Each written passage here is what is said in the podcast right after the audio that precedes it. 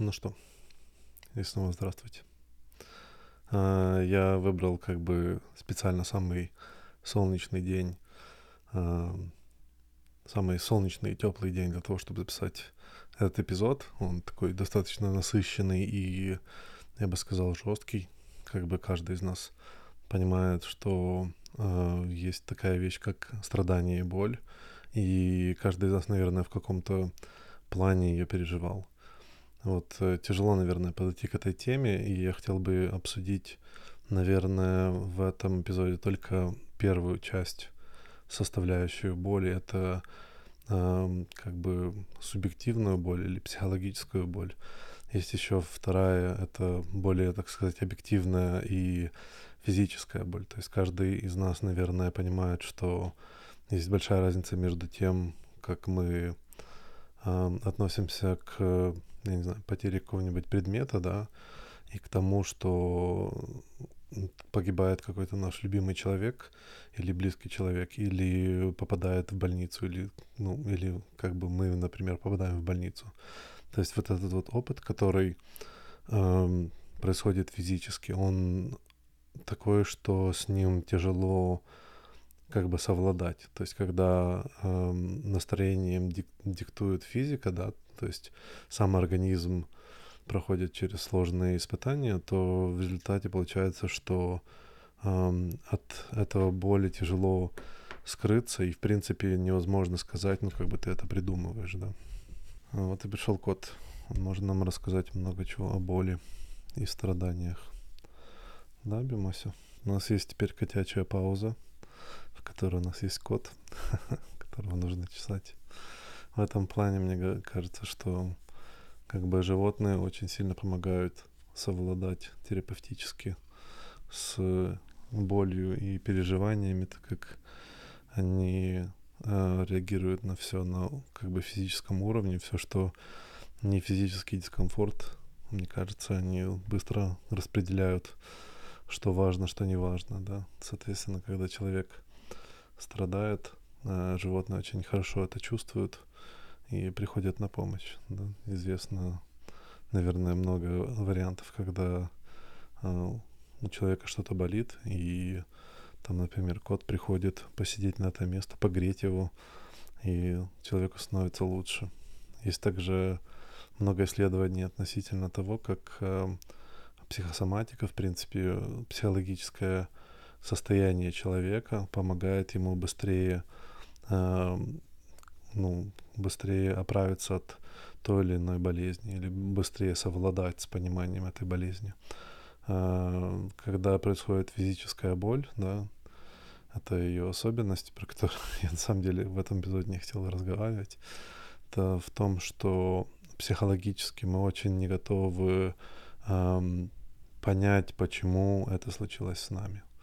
Да, в этом есть, кстати, аналогия также с психологической болью, да, то есть разные факторы э, или разные, так сказать, точки введения в боль, да, есть э, или страдания, там, психологические страдания, которые мы переживаем.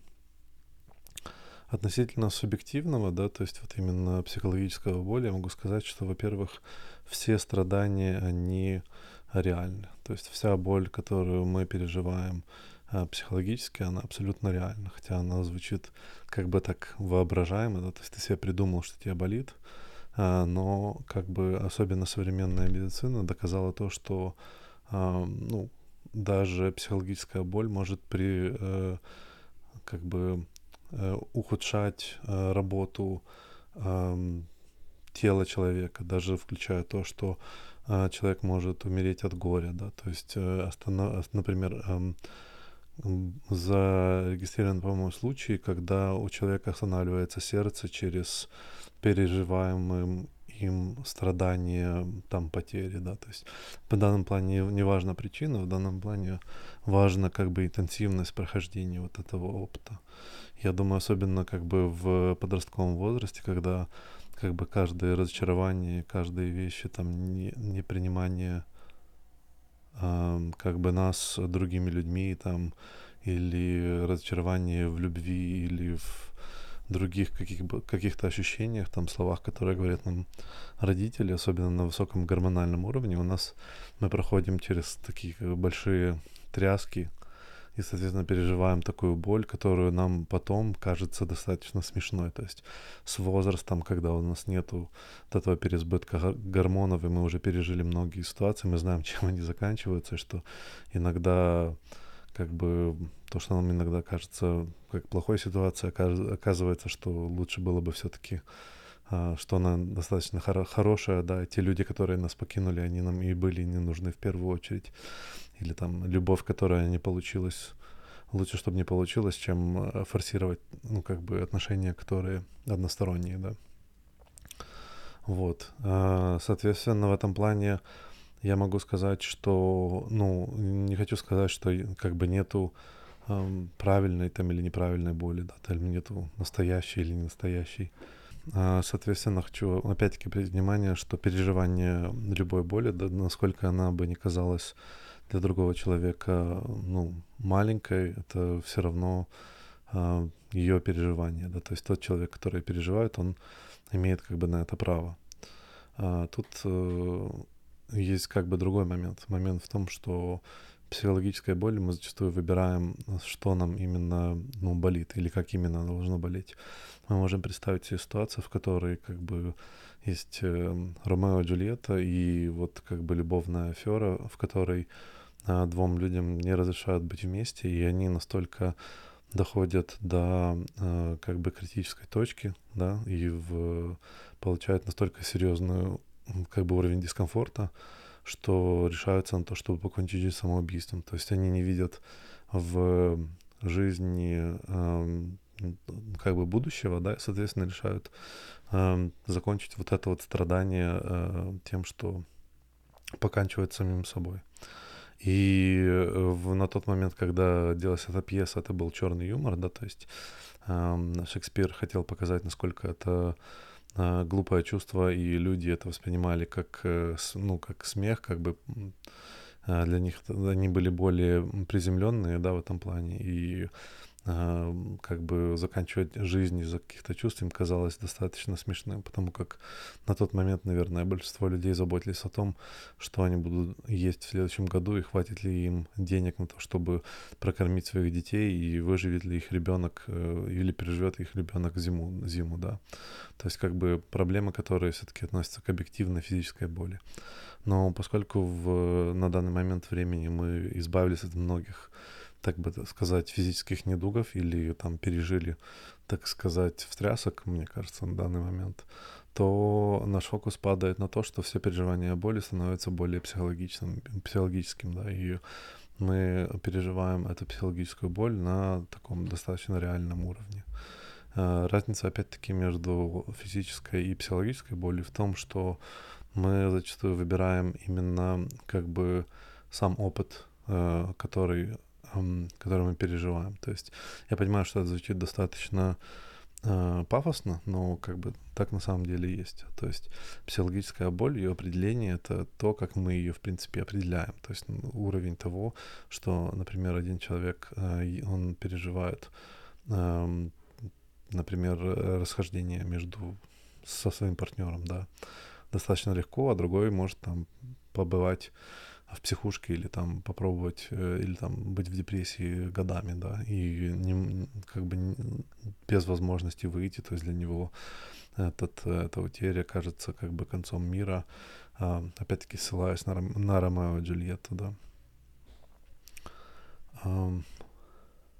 В, ну, как бы я поговорю дальше относительно, относительно выхода с этой ситуации, но, в принципе, как бы буддисты и многие другие философы говорят о уменьшении чувствительности в этом плане. То есть они говорят о том, что вот эти вот вещи, которые мы восхваляем, вот эта вот эмоциональная привязанность к образу, который у нас есть, э, выход с вот этого болезненного опыта, это, во-первых, понимание этого опыта, тем самым приводит к уменьшению чувствительности к этому. То есть мы можем решить, что, ну, в принципе, почему я так страдаю из-за того, что меня кинули. Ну, наверное, потому что мне кажется, что как бы больше я никого не найду, да. И а почему я так думаю? Потому что например, у меня комплекс неполноценности, и мне кажется, что, ну, я не заслуживаю счастья, и, соответственно, то, что тот шанс, который у меня был, я его, ну, потерял, да, и, ну, как бы и больше шансов не будет. И вот э, понимание того, что шансы всегда есть, там, возможности и т.п., приводит нас к уменьшению чувствительности потери. То есть мы начинаем задумываться о том, что, ну, в принципе, ну и фиг с ним, небольшая, небольшая потеря, я могу там еще потусить, я могу найти, там, попробовать как-то себя улучшить, да, и, и найти другого партнера, да, и, и в принципе а, уменьшение чувствительности в этом плане может привести в другую сторону, что человек вообще не чувствует никакой привязанности к, ну, романтически, да, и, соответственно, меняет партнеров и не чувствует никак, никакой боли, которую он причиняет другому человеку. То есть вот эта вот сторона, которая, мягко говоря, кинула этого человека, она может чувствовать, а, не иметь таких чувств, да, вообще в принципе зачастую мужчины как бы оперируют, наверное, на таком уровне, у них менее, меньше количество гормонов, они менее чувствительны, в принципе, и, соответственно, они переживают очень много вещей, эм, так, бы, так сказать, эм, ну, их не чувство притупленные. В большинстве случаев, конечно, есть исключения, есть люди, которые более чувствительные, есть менее чувствительные. Тут нельзя точно подставить, как бы, какая хромосома это решает, но вот как бы в, в среднем статистическом и, по, в принципе, по опыту можно это видеть. Эм, просто еще скажу пару слов относительно этого момент, который тоже упускается, что культурно обществом мы решили, что мужчины, в принципе, должны быть как э, глыба э, камня, да, и, в принципе, должны на себе тянуть очень много боли и страдания близких, и, в принципе, там не унывать и не плакать. Ну, то есть, когда мужчина вырастает, ему всегда говорят, типа, что ты плачешь, ты, ты же мужик, типа, будь мужиком.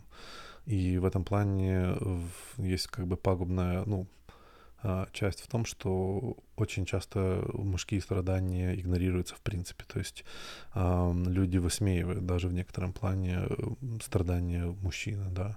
А они тоже реальные, так же, как страдания женщины. То есть, ну, возможно, не, не на таком же уровне, но, в принципе, мужчины, как и другие люди, нуждаются в помощи.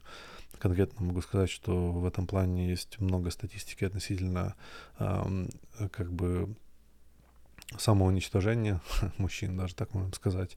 А, не в том плане, что они там спиваются, да, но даже, ну, это тоже один из моментов, это как бы самолечение. Но также, в принципе, занимаются тем, что поканчивают жизнь самоубийством, да, то есть статистика в про самоубийство не в мужскую сторону. То есть понятно, что э, они получают меньше внимания от общества, и на данный случай, на данный момент как бы времени, когда мы пробуем уравнять эти две, а, два, этих два пола, да, то есть я советую людям быть более чувствительными к переживаниям мужчин, да, и обращать больше времени или больше внимания к этому.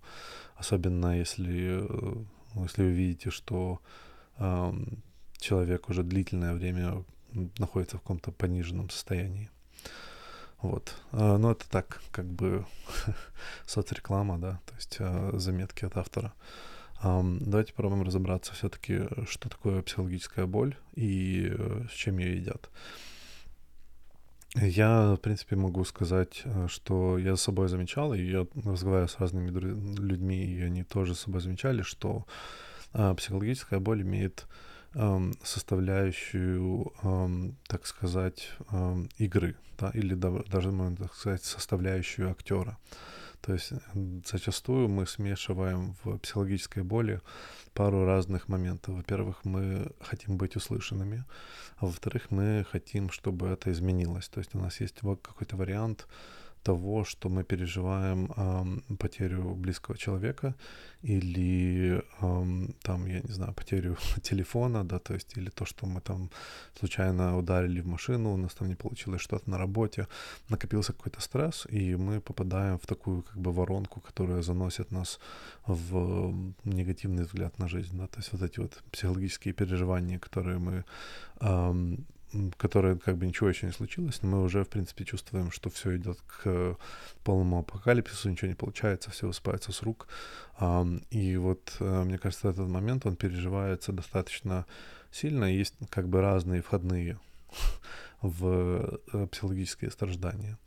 И момент э, с, ну, вот с этой составляющей в том, что зачастую нам нужно переживать э, вот эти ощущения в как бы совокупности с обществом. То есть э, есть многие люди, которые, правда, падают на уровень еще ниже, как бы такой более э, одинокой депрессии, да, то есть когда они пробуют быть э, альтруистичны, да, и пробуют как бы нести боль только с собой, не, про, не делиться ни с окружающими, делать вид, что все хорошо, и тем самым загоняя себя в безвыходную ситуацию, когда они не могут э, играть э, роль жертвы, да, и когда, ну, сами решили, что не могут играть роль жертвы, но тем не менее продолжают страдать.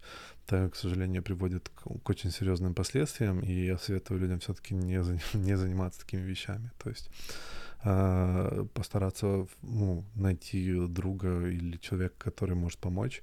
Э, лучше всего психотерапевта, который сможет попробовать разобраться в причинах э, вот этой психологического дискомфорта и боли, которую вы переживаете, и попробовать разобраться, почему она настолько сильная и как она отражается на вашу жизнь.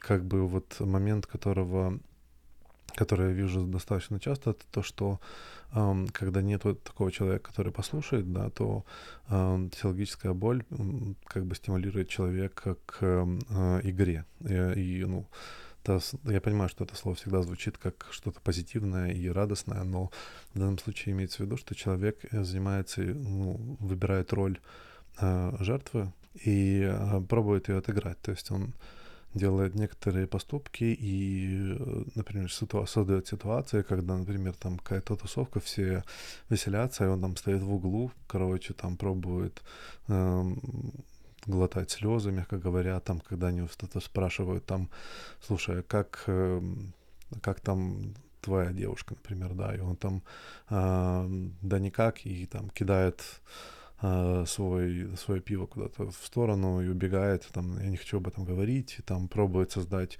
когда друзья у него спрашивают, как дела, он говорит, «Ну, все хорошо, но я не хочу об этом говорить, или, например, э, когда его приглашают на вечеринку, он говорит, что он придет, потом говорит, что я не могу, мне там что-то нехорошо, там, я не знаю, живот болит, голова болит, и это происходит пару раз, это вызывает как бы такие, как сигналы о помощи, то есть они не прямолинейны, они могут быть спрятаны под идеей того, что человек не хочет напрямую показать свою слабость, да, и сохранить лицо, или просто как бы он это красиво может завернуть, что я не хочу распространять это боль и страдания э, ну, как бы делиться не с другими людьми.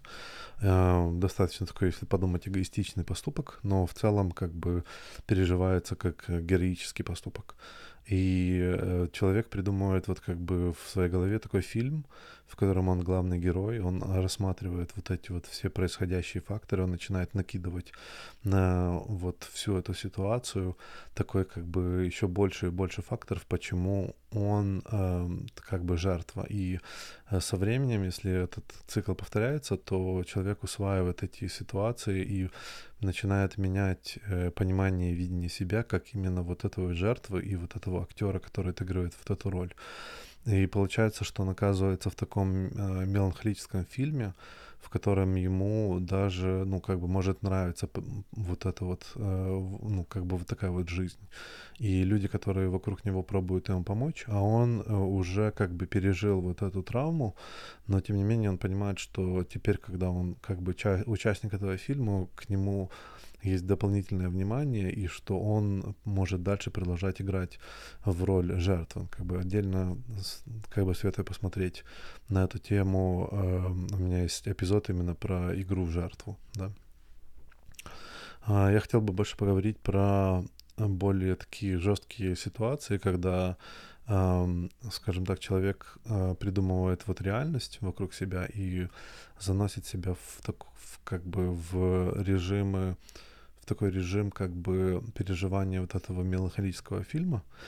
И поскольку он придумывает всю историю и главных героев, и придумывает объяснение всем поступкам и ситуациям в жизни, то эм, он как бы берет на себя как бы однолинейность своей жизни. То есть он, он решает э, э, как бы идти по стопам того как бы сценария, который он написал.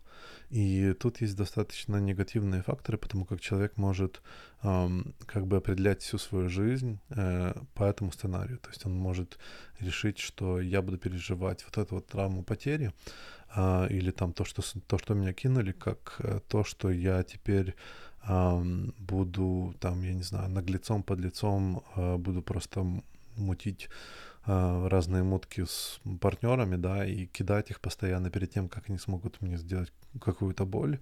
А, тем не менее, я буду всегда чувствовать себя одиноким, а, но с друзьями буду показывать, что я вот такой альфа-самец или там альфа-самка, и у меня много партнеров, я, в принципе, всем, всем нужен, да и т.п., но на самом деле я буду как бы прятать свою боль и свои переживания одинокости и невозможности найти как бы отношения, ну, стабильные, стабильные отношения и стабильного партнера э, под э, соусом того, что вот эта часть моего персонажа, и я должен его, его от, отыгрывать.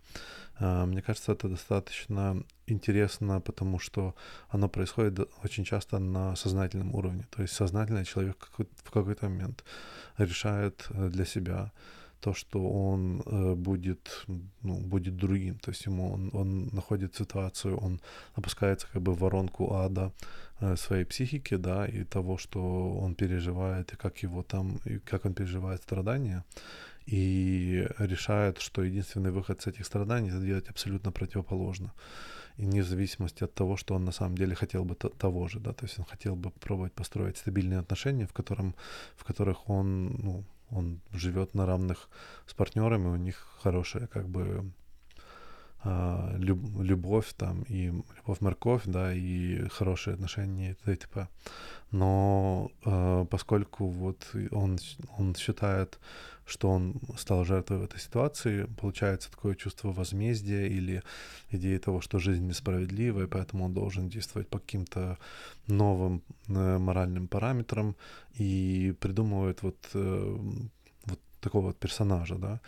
И, к сожалению, вот я видел, ну, за собой тоже замечал, что я иногда впадаю в такие же идея, она происходит достаточно сознательно, но не всегда возможно уловить. То есть есть моменты, когда, например, я могу так описать без конкретных деталей, но вот я недавно происходил, ну, проходил через некоторую, скажем так, моральную травму, и я очень хотел поговорить с одним человеком, и вот как бы в тусовке людей я вот делал вот этот вот вид э, того, что как бы, знаете, все умерло, всем, всем конец, ни с кем не разговаривал, старался прийти последним, э, уйти первым, так, чтобы никто не смог со мной нормально поговорить. Вот этот вот вид недоступности, того, что я переживаю какое-то серьезное ощущение, не хочу с людьми говорить, я создавал вот такую вот игру, которую я просто старался этой игрой привлечь внимание человека, мнение которого мне очень важно и в результате этого достиг, да, то есть этот человек результате как бы там на третий день подошел ко мне и сказал, слушай, как бы все хорошо, давай, давай поговорим. А, нашел место, время, в котором у него нету, в принципе, то есть я, я создал как бы зов, ну, тут, тут в этот момент действовало два фактора. Во-первых, я реально э, переживал боль и страдания, но я их не переживал на протяжении всего времени, да, то есть, например, я тусил на вот этом месте там час, я переживал боль и страдания 5 минут, а 45 минут или там 55 минут я играл игру в том, что посмотрите, как я страдаю. И я себе словил на этом, на, эм, ну, я, тебя, я себя на этом словил, и задумался о том, хочу ли это делать, и понял, что я, в принципе, хочу. Я хочу все-таки показать, что мне нужна помощь, и привлечь внимание человека, чтобы он мне помог. Да. И как бы так и случилось. Мне кажется, зачастую мы тоже это делаем. Это абсолютно адекватно. Наверное, было бы лучше просто подойти и попросить. Иногда эти вот такие вот сигналы, они проходят мимо, и если они проходят мимо достаточно долго, то я уверен, что я бы, например, окунулся в, в следующий виток депрессии, в котором я, э, наверное, подумал, что я, в принципе, этому человеку тоже не нужен, да, то есть это то, что мне его э, мысль нужна, мне хочется, чтобы он меня спас или там посидел со мной, поговорил или послушал, да, то я мог бы, например, так бы сказать, что, в принципе, вот этого человека у меня тоже нет, я, в принципе, один с переживанием этой боли и, переж... и просто как бы двигался дальше по назначенному курсу, да, там, переживание того, что я там одинок и буду страдать и т.д. и т.п. То есть эм, вот как бы вот, вот такой вот пример. И зачастую я видел тоже такие моменты, там, например, когда люди физически, да, то есть они, например, не теряют э, близкого человека, они решают, что вся жизнь теперь их будет относительно, вот они теперь будут отыгрывать какую-нибудь конкретную роль. Человек, который потерял, вы знаете, как, например, есть такие роли, как э, вдова, да, то есть или вдовец. И хотя на самом деле, если между нами, то, наверное, утрата ребенка это значительно сильнее ощущение, чем утрата близкого человека, потому как утрата ребенка это ну, каждый переживает ее достаточно сильно, особенно если это матери. Да? Мать переживает утрату ребенка хуже всех. И, соответственно, ну, должна была быть, наверное, имя, как, как какое-то название для такой э, женщины, да.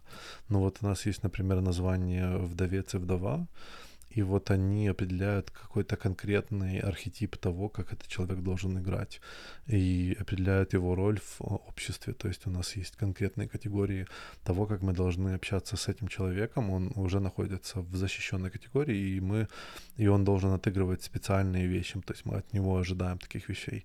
Мы не ожидаем от, например, вдовы, что она через месяц найдет себе другого парня там или мужчину, для, для которого, с которым будет легче. Там мы не, не рассчитываем, наверное, и через год что это произойдет. Но если это произойдет через 10 лет, то общество решило, что да, типа 10 лет это достаточно. Мы считаем, что он, вот да, этот человек достаточно страдал. То есть и фактически получается, что эта роль, она ограничена вот э, моральными установками или, в принципе, какими-то установками э, окружающей среды.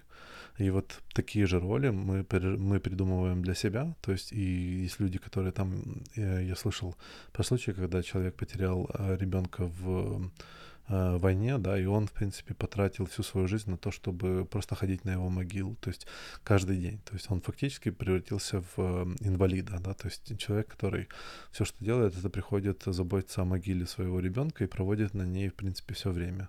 И в глазах общества этот человек выглядит как просто мертвый. То есть, в принципе, когда умер его ребенок, умер этот же человек, он выбрал э, роль эм, как бы можно сказать, мертвеца, да, зомби фактически, и он живет в этой роли. И, то есть и общество не, не может никак ему помочь, потому как все, что ему нужно, это вернуть его ребенка, что в принципе невозможно. То есть есть невозможность выхода с э, этой ситуации.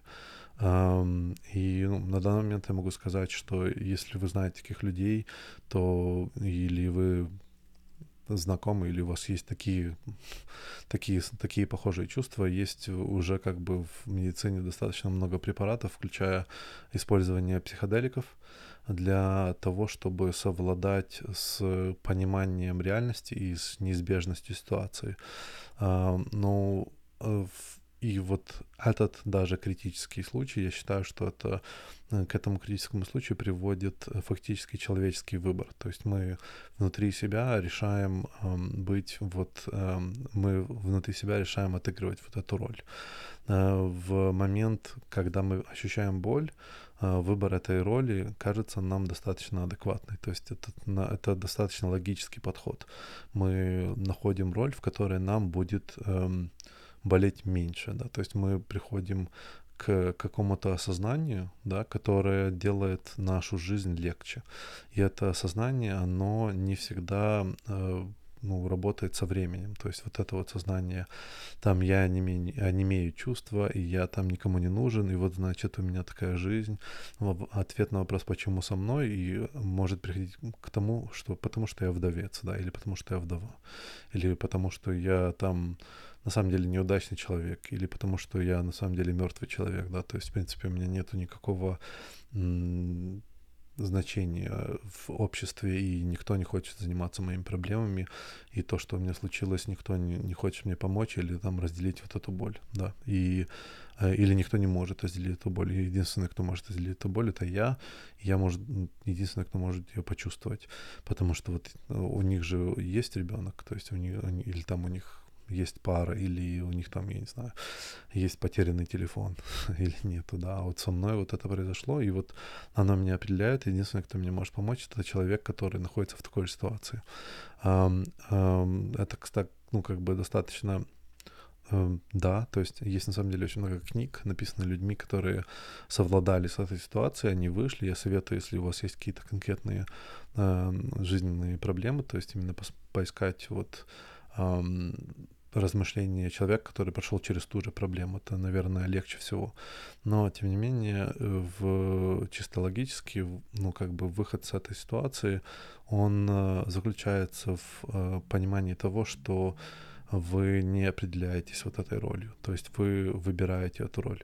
И тут нам как бы на помощь приходит очень много книг э, известных, тоже э, Луи Визел, например, или еще разных людей, которые написали книги после того, как они побывали в самом Одище, да, в психологическом, э, фактически в э, концентрационных э, лагерях, да, то есть когда они прожили, ну, наверное, самую тяжелую психологическую травму, которую они могли пережить, они пробуют объяснить о том, что зачастую э, люди, которые выживали, это были люди, которые старались смотреть э, выше того, что они переживали, да, то есть смотреть выше себя или смотреть вне себя, смотреть того, что как бы как мир движется дальше вне зависимости от их страданий. Они не окунались в свой внутренний мир роли и переживали себя как вот этот вот актер и держались за него, держались за эту роль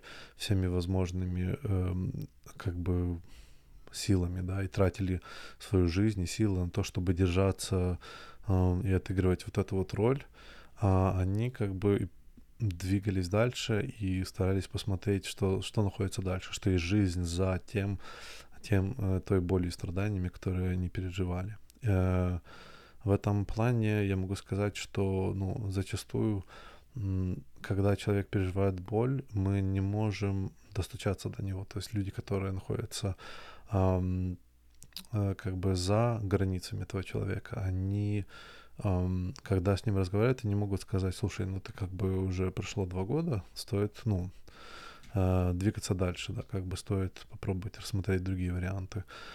Человек э, очень сильно опирается в то, что они не, те другие люди не понимают его, и они не смогут разделить его боль, и, соответственно, э, он отрицает их возможность к помощи. И вот тут момент, про который, наверное, больше всего стоит задуматься, это то, что у нас есть возможность двигаться дальше, есть, есть люди, которые готовы нам помочь, и зачастую мы не готовы эту помощь воспринять, да, то есть иногда потому, что это знат, слишком рано, то есть мы еще не, пере, не прошло там какое-то конкретное время, когда мы сможем эм, совладать и пройти вот как бы все фазы горевания, да, иногда, потому что нам э, мы настолько влюбились вот в эту роль, и как бы мы, мы хотим настолько быть важным актером и иметь хоть какой-то контроль над жизнью, да, то есть нам хочется сказать, что вот мы ничего не контролируем, но вот это я контролирую, вот я могу просто себя похоронить. Вот жизнь не смогла, вот это вот удар ниже пояса не смог ничего сделать, а вот я теперь смогу это контролировать, я смогу доказать всем, что вот э, я контролирую вот эту вот боль тем, что я ее постоянно буду переживать. И вот это вот желание, оно деструктивно, потому как человек фокусируется только на себе и не фокусируется на людях, которые вокруг, которые переживают его боль э, вместе с ним. Они переживают ее не на том же уровне, они переживают ее как бы даже близко не понимают все, что происходит с этим человеком, э, даже если они близкие люди. Они все равно ее переживают и в этом плане, ну, это нужно знать. Конечно, это тоже используется для человеком, который переживает боль, для того, чтобы себя наказывать, типа вот как я мог, я я причиняю другим людям боль тем, что я страдаю, да, после этого всего. И, соответственно, мне стоит это прятать и страдать внутри. Это такое тоже игра в э, тихую боль, да, то есть актер, который как Мисая, как э, он, он опять-таки фокусируется на себе, на то, что его теперь роль в том, чтобы спасти всех остальных от той же боли, которую он переживает. И вот, вот главная, наверное, ключевая все-таки общность этого всего — это созданная, э, ну, созданный герой, да, то есть созданное определение того, что именно этот герой должен делать и ощущать, и так и как бы постоянное желание контролировать этого героя, потому как вы придумали, что вот и он должен проигрываться вот так вот. Многие, кстати, фильмы очень сильно не помогают в этом плане, особенно драматические фильмы, художественные фильмы, которые как бы иногда преувеличивают э, переживания боли, там делают ее максимальной, показывают какую-нибудь критическую точку, точку вообще переживания этого всего. И они э, как бы нам стимулируют, что вот смотрите, вот вы переживаете боль как ну, простой человек, а вот это VIP, премиум, золотая боль и страдания, вот, вот так нужно переживать. Вот этот чувак, он настолько круто ее переживал, что мы, в принципе, сняли про это фильм. То есть э, это восхваление э, вот этих переживаний, оно, ну, я, я считаю, с моей стороны сомнительно, и советую такого не делать, потому что вы, возможно, менее чувствительны и переживали бы ту же ситуацию по-другому. И даже в момент, когда вы чувствуете, что все уже лучше стало, у вас может проявляться как бы внутренний задний голос, он такой типа, слушай, общество ждет, что ты должен еще две недели рыдать. То есть нету вот ограничения. У Эм, мне кажется, раньше в культуре это было достаточно интересно, что э, особенно, например, в эм, э, еврейской религии, да, то есть в, в иудаизме э, есть такое, такая вещь, как опла оплакивание ну, умершего человека. На это отделено конкретный срок, то есть э, человеку дается там буквально неделя, когда он может сидеть дома и вот ничего не делать, к нему приходят люди, его кормят, и он как бы переживает вот эту боль и страдания. И на это отведено отдельное время тоже, ну, не обязательно, что должен человек как бы в депрессии быть целых, вот эту целую неделю, да, но как минимум отделено то, что он Э, от него не ожидается, что он должен страдать больше недели, да, то есть он может просто в конце недели сказать, все, короче, отп- отпустила, от меня этого не ожидают. Мне кажется, зачастую вот именно социальный фактор, фактор вот группы или там, опять-таки, культурный фактор определяет, насколько дол- долго должен человек э, мучиться, да, и он может войти в этот цикл и жить в этом цикле дольше, чем даже определяется обществом. А общество, в принципе, зачастую говорит, не, ну это же адекватно, то есть мы вот там э, Вася, у него, короче, ушла жена, и он спился. И мы все такие, да, я поним, ну, мы понимаем, типа вот Вася спился, потому что у него ушла жена. Как бы это понятный факт. То есть у нас не станет под сомнение того, что типа а нормально ли Вася, если он как бы, ну, там, год назад у него ушла жена, он до сих пор бухает. То есть, как бы, может, стоит двигаться дальше. И никто зачастую не пробует сказать, нет, не стоит, как бы он, вот он, он так страдает, да, вот, вот, так, вот так он переживает боль. Um, вот, вот эти вот затяжные вещи, они перерастают в хронические болезни, да, то есть это не просто вот, просто так он, он типа побухает и пройдет. Если он это начинает делать годами, да, есть какие-то сроки, там, не знаю, там два месяца, по-моему, когда человек набывает новые привычки, он начинает менять биофизику мозга, то есть он фактически обретает э, свойства этого персонажа, даже если это не там алкоголь, который может быть э, пагубный в том плане, что он вызывает привычку, да, но просто вот даже динамика вещей, которые человек делает, там, я не знаю, плака, плачет каждый день в 6 вечера. То есть, если он это будет делать достаточно долго, то это станет частью его характера. Вот такие вот вещи, они, ну, они имеют, к сожалению, долгоиграющие последствия. И с такими вещами, мне кажется, стоит бороться и попробовать помочь человеку, а, направить его к специалисту, если вы не знаете, как помочь. А, кстати, нужно будет написать отдельный эпизод на эту тему. Вот. относительно вот выхода с э, этого ощущения, как бы, или выхода с, ну, с вот этой боли, или выхода со страданий, да. Тут я могу сказать, что есть много, на самом деле, книг написано по этому поводу. Одна из первых, опять-таки, наверное, шагов это все-таки пережить это. То есть стоит, стоит дать себе время какое-нибудь. И именно себе. Не ждать, что кто-то вам даст время, а именно самому контролировать то время, которое вы чувствуете, что вы должны страдать, и то время, пока вам еще болит, да, то есть никто это не определяет за вас. Если вам болит, значит болит, ничего не поделаешь. Нужно как бы просто отболеть, да, нужно вот потратить время, подумать о, о боли, прожить ее, да, то есть не пробовать себя отвлечь сразу и придумать какие-то какие-нибудь отмазки, да, а именно дать возможность а, окунуться в, этот, в эту среду. Во-вторых, нужно как бы, наверное, после этого придумать, как выйти с этого. То есть выход с этого — это проживание любого, любой трагедии, там это момент отрицания, момент торговли, там момент адаптации, восприятия и Э, и конечный, э, конечный, наверное, этап там э, выхода, придум, ну, как бы выхода с страданий, да. В первую очередь, когда что-то случается, мы говорим, почему мы. То есть идет момент торгов. То есть мы типа вот почему я, почему не Вася, почему не Петя, почему не Машка, вот э, они хуже чем-то, да, почему вот почему нельзя сейчас заменить это все и вот как бы дать постарать человеку тот, кто заслуживает больше как бы это человеческий фактор, к сожалению, от этого не бежишь. Или там, почему, в принципе, мы должны об этом страдать? Почему, в принципе, существует такая боль в жизни? Э, почему нельзя ее, в принципе, не иметь? Это очевидный факт, да, то есть мы, мы хотели бы, чтобы этого не было. Дальше момент идет, наверное, адаптации, то есть понимание того, что факт случился и что его нельзя изме- изменить, да. А, и в конце как бы происходит момент э, выхода с ситуации, это когда мы придумаем, что делать дальше, то есть как бы как куда и дальше двигаться. Один из э, вариантов, как бы, в принципе, переживания боли еще на ранних стадиях в том, что человек может уменьшить чувствительность. То есть вы можете, в принципе, сказать, э, ну, принять, когда вы понимаете факт случившегося, принять, что это часть жизни, это просто так оно случается. И э, что вам нужно быть готовым такое пережить, это как бы ничего не поделаешь.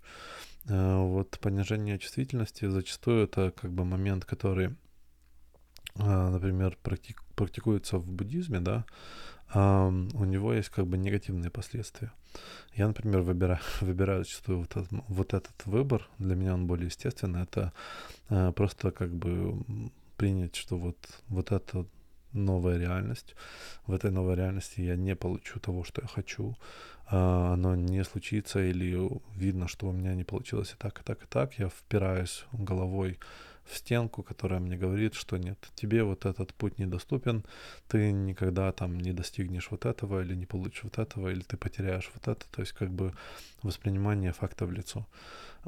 И дальше идет понимание того, что поскольку вот этот путь закрыт, то сразу же открываются другие варианты. То есть на самом деле, когда мы переживаем вот эту боль, мы оказываемся всегда в тупике. То есть в тупике того, что а, нету больше выхода, как бы солнце меркнет, а, мир сужается в одну точку, в которой вот, этот, вот эта ситуация не должна была случиться. Вы должны были просто через нее проскочить вот так вот безнаказанно, мягко говоря, да. И э, когда происходит это вот наказание или отрицание того, что вы можете изменить реальность, и что, ну вот, этот человек решил вас отвергнуть, да, или еще, еще что-нибудь такого плана, то эм, ну, понимание того, что это абсолютно адекватно, и, в принципе, у вас не получится больше с этим человеком, приводит к тому, что вы начинаете искать другие варианты, да, то есть у вас открываются другие пути, вы, как бы, когда вы переходите в эту фазу, вы э, ищете нового партнера. И, к сожалению, да, вот это вот переживание, которое было у вас, а, там, любовные, там, эти эмоции, которые были в этот момент, они уже не повторятся. И вот, наверное, это самый, эм, самый болезненный момент, да. самый болезненный момент это то, что вы не сможете получить то, что вы хотели получить изначально. Даже то, что вот, вот эти новые отношения, это будут другие отношения, это не будут те же ощущения, это не будет та же страсть или там какие-нибудь конкретные вещи, или там это не будет тот же партнер, или там это не будет тот же близкий человек, то есть это будет что-то другое. И эм, вот это понимание, что это будет что-то другое, оно, наверное, самое болезненное. Это, это эм, идея того, что вы э, как, ну, скажем так, эм, как эго не сможете получить эм, ту вещь или те ощущения в том плане, в котором вы хотели бы их ощутить. И что вот это вот желание, которое вы имели, оно э, не будет удовлетворено никогда, в принципе. И э, в этом плане происходит, наверное, частично смерть эго, да, то есть или смерть того, или понимание того, что э, ваше эго не контролирует э, миром, да, то есть что вы не божественное существо, которое определяет то, что должен, должно случиться, и все, что вы хотели, должно было бы быть. Эм, и вот это определение, оно вводит, наверное, в больше всего шок, то, что я говорю, что эм, выход с э, отсутствие контроля, да, в том, что вы придумаете игру или персонажа, в котором вы держите контроль, и вы определяете его жизнь.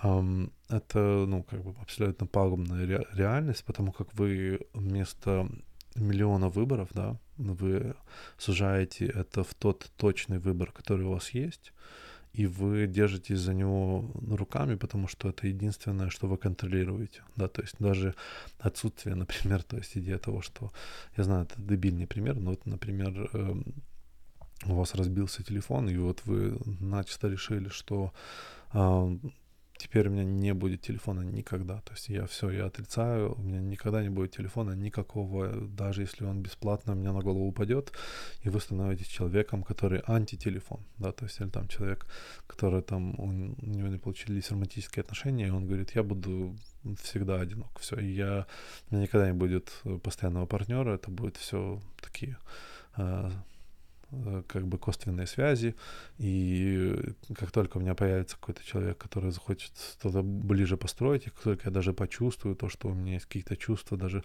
приблизительно похожие на те чувства, которые я переживал, я буду от них бежать, и я это контролирую. То есть вот идея вот этого контроля определяет человека. Вот от, от таких мыслей стоит э, как бы избежать. Вы должны все-таки пройти режим того, что вы не контролируете это, и что друг, ну, как бы в будущем у вас будет что-то другое, это не будет те вещи, которые вы хотели. И тут как раз происходит, наверное, понижение чувствительности, да, то есть не будет того интенсива. Вы пережили э, те вещи, которые, возможно, не повторятся. У вас была та вещь или те люди, которые не повторятся. И это нормально. То есть это часть жизни. Вы в ней, вы не главный тут персонаж, а вы все-таки как бы человек, который плывет по, по реке, да.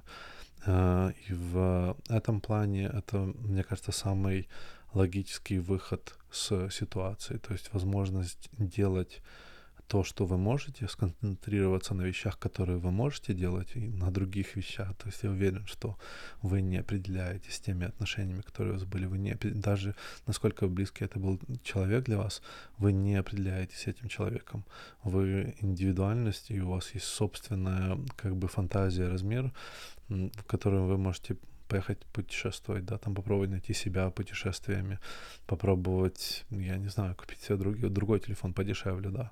Там э, есть много вариантов выхода с ситуации, где вы продолжаете быть личностью и иметь какие-то, какую-то возможность влиять на окружающий мир. Просто вот это понимание вот этой абсолютности, оно деструктивно. И что в одну сторону, да, что переживание страданий, что попытка избежать их и, соответственно, ограничение полностью своей собственной жизни и, соответственно, превращение себя в э, фактически зомби, да, то есть человек, который э, живет по какому-то назначенному курсу только потому, что этот курс дает э, иллюзию комфорта и контроля над э, своей жизнью, да. я, мне кажется, чуть закопал, закопал достаточно глубоко. Ну, вот как бы просто по, све- по свежим следам, то есть вот это вот эм, как бы переживание, через которое я прошел, мои ощущения в этом плане в том, что я выбрал понимание того, что эта ситуация со мной случилась. Я больше не надеюсь, что она не случится. То есть я не живу иллюзией того, что это больше никогда не повторится. Я живу, понимая то, что, наверное, это повторится еще раз, еще два, еще три раза. И то, что я хочу прямо сейчас и завтра, не случится. Вот. Э, это понимание мне приносит эм, видение того, что я могу заняться другими вещами. Например, записать подкасты, да. То есть у меня появляется желание как бы а, делать другие вещи.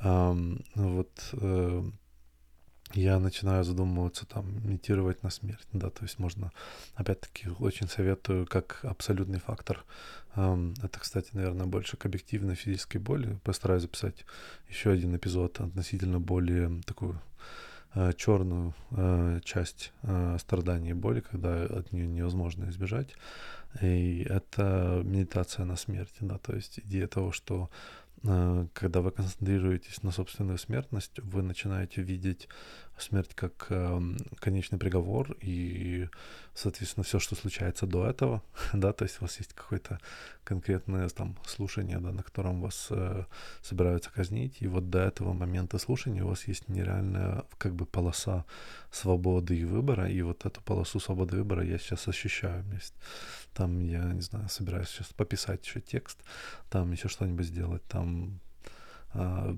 поделать какие-то вещи, которые мне кажутся приятными, и создать ну, как бы более приятное настроение. Хотя я понимаю, что ну, в глубине души периодически мне возвращается вот эта вот а, мысль, типа, ну вот, вот ты ж там провтыкал, да, вот ты там потерял, у тебя ж, наверное, уже не будет, да, вот так вот. И она иногда, да, портит, э, портит настроение, подкашиваются коленки, хочется все кинуть, а, но как бы я помню, что это меня не определяет что-то всего лишь часть, э, наверное, моей жизни и часть того, что я хотел бы достичь. И, возможно, этого никогда не достигну. И это печально.